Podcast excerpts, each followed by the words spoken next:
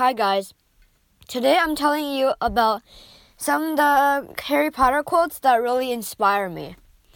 So the first one I picked is fear of the name only increases fear of the thing itself.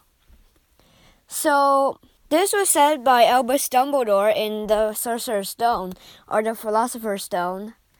And it means that like you have to like not be afraid of the name because like if you're afraid of the name then you're going to be more afraid of the thing itself.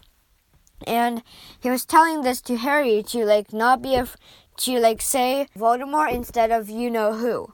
That the second one that i picked is it takes a great deal of bravery to stand up to our enemies but just as much to stand up to our friends. And that was told in harry potter and the philosopher's stone as well. And the last one that i picked is of course it is happening inside your head, Harry, but why on earth should that mean that it is not real? So basically, what that means is Harry Potter asks Dumbledore, "Is this real? Is or is this happening inside my head?" And Dumbledore's like, "Of course it is happening inside your head, but why on earth should that mean that it is not real?" And that basically, like, it's happening inside your head. It doesn't mean that it isn't real. So I understand that as like if you have the will to do something, then that means you should do it.